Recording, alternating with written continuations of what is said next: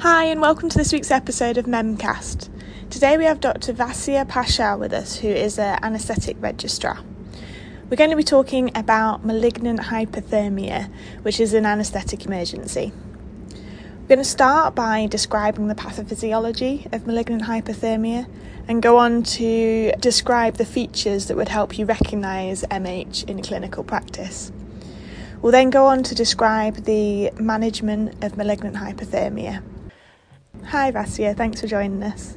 Could you start by describing the pathophysiology of malignant hyperthermia for us? Malignant hyperpyrexia or malignant hyperthermia is an autosomal dominant disorder of skeletal muscle. Its genetics are complex with over 15 causative mutations. Chromosome 19 is most commonly involved. The incidence of genetic susceptibility is now thought to be between 1 in 5,000 and 1 in 10,000 cases. The various gene mutations affect the calcium release channels in the sarcoplasmic reticulum.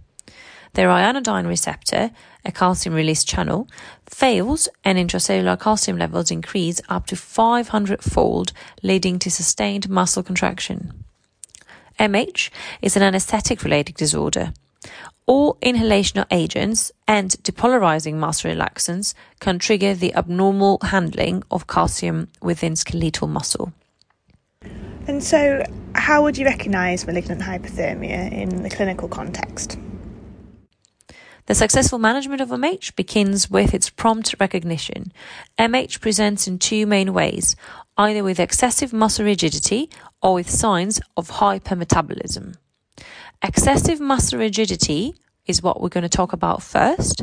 This often presents at induction of general anesthesia as masseter following suxamethonium, although generalized muscle rigidity may also occur.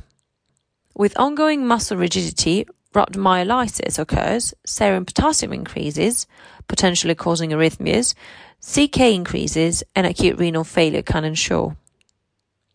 Hypermetabolism, on the other hand, occurs due to the increased ATP demand required to fuel the abnormal contractions in membrane calcium pumps. The earliest signs include unexplained tachycardia, tachypnea, rising end tidal CO2, and falling arterial O2 tensions. With time, the patient's temperature rises, sometimes by as much as 1 degree Celsius every 10 minutes. As more oxygen is consumed, hypoxemia and cyanosis occur, giving rise to a metabolic acidosis. As CO2 levels continue to rise, a respiratory acidosis develops. Can you describe for our listeners the management of malignant hyperthermia? State that this is an anesthetic emergency. Call for senior help urgently and inform the theatre team that you have an emergency. Also, Call for help from any free operating department practitioners, known as ODPs. Disconnect the patient from the anesthetic machine immediately and begin hand hyperventilation with 100% oxygen. Use oxygen drawn from an alternative source to the anesthetic machine so that it is free of inhalational agents. With a new circuit, use high flows to wash out the inhalational agents and CO2.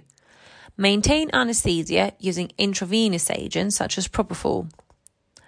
Ask an assistant to bring and prepare the vapor free anesthetic machine for use.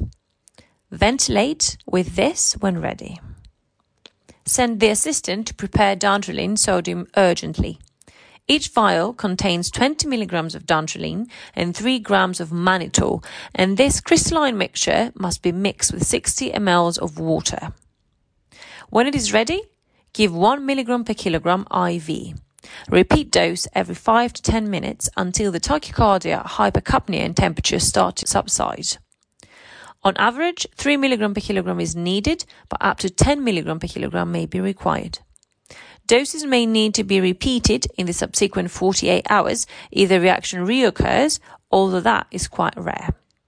Dantrolene works within skeletal muscle by preventing the release of calcium from the sarcoplasmic reticulum.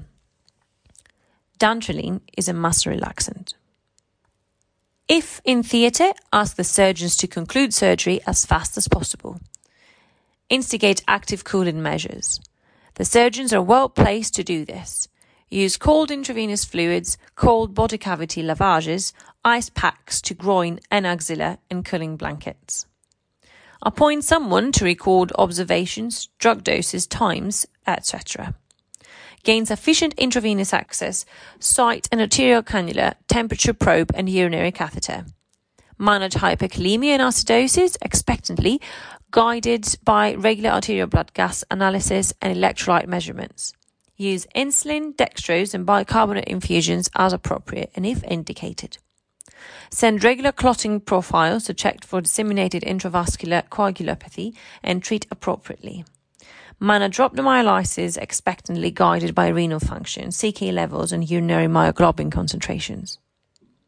Finally, when stable, transfer patients to intensive care. Okay, so what would be our subsequent management? Counsel the patient and their relatives about events and the implications of a potential diagnosis of MH. Document the events in clinical notes and inform the patient's GP. Suggest a medic alert bracelet.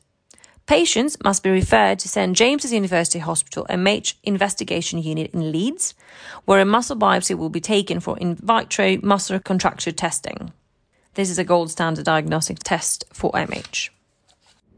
Brilliant. Thank you very much, Vasya. Thanks for joining us for this week's episode of Memcast. Join us again next week for another episode.